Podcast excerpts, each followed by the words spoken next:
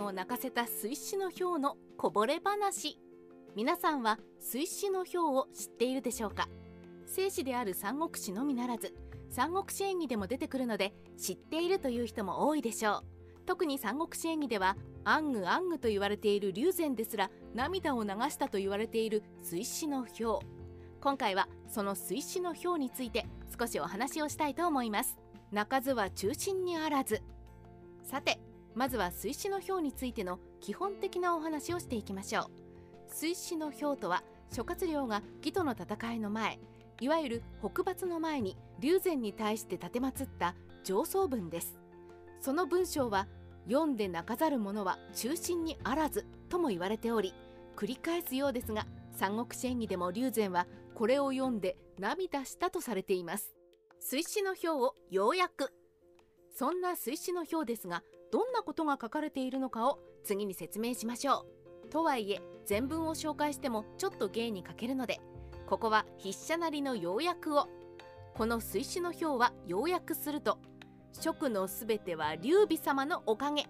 ということになります。はい実に簡単な内容ですね。いやいや冗談ではないですよこれ。劉備劉備劉備劉備。水死の表では大半が劉備の話になります。その中から一文をちょっと抜き出してみましょう。この文章に出てくる選定とはつまり劉備のことですね。このように劉備は水死の表では選定と記されていますがその出てくる数はなんと13回。一つのそう長くはない文章で選定と13回も言っているんです。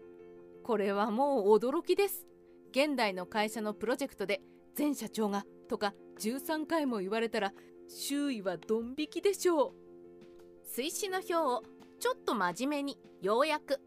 とまあ劉備の名前が出てくる回数がちょっと多すぎる水死の表ですがさらに分かりやすく要約すると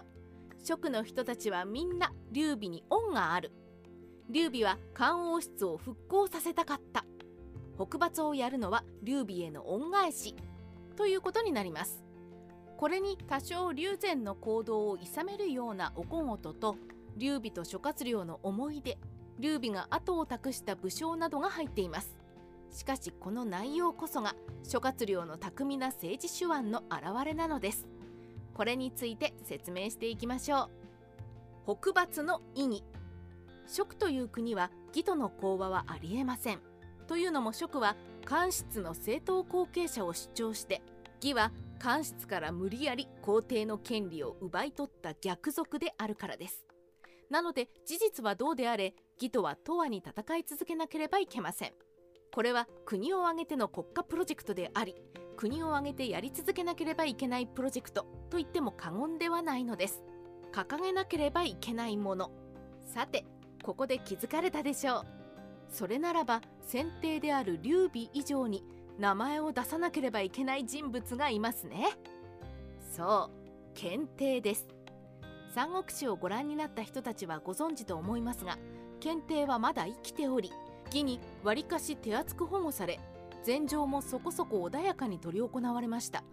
しかしこれを認めては義に心中しなければならないので職では検定は殺されてしまったが通説となっています。この検定の名前はこの水死の表には出てきません。それはなぜか。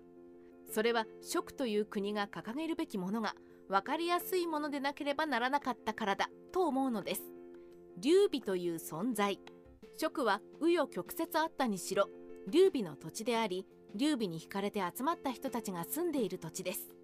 そこで民衆を説得力づけるなら劉備の名前を出すのが一番。ここで検定の名前を出されても民衆は今一つ北伐に乗り気ではなかったのでは？何よりもおそらく諸葛亮自身は検定が生きていることを知っているため万が一それが確認された時に皇帝劉禅に嘘をつかなかったようにするためあえて検定の名は出さなかったのではないか。その結果劉禅の心も民の心をも動かす立派な上層文が生まれたのではないかと考えると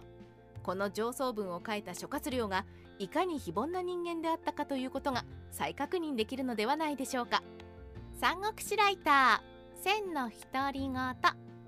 ちなみに劉備の名前こと選定という文字が何度も何度も出てくると言いましたね。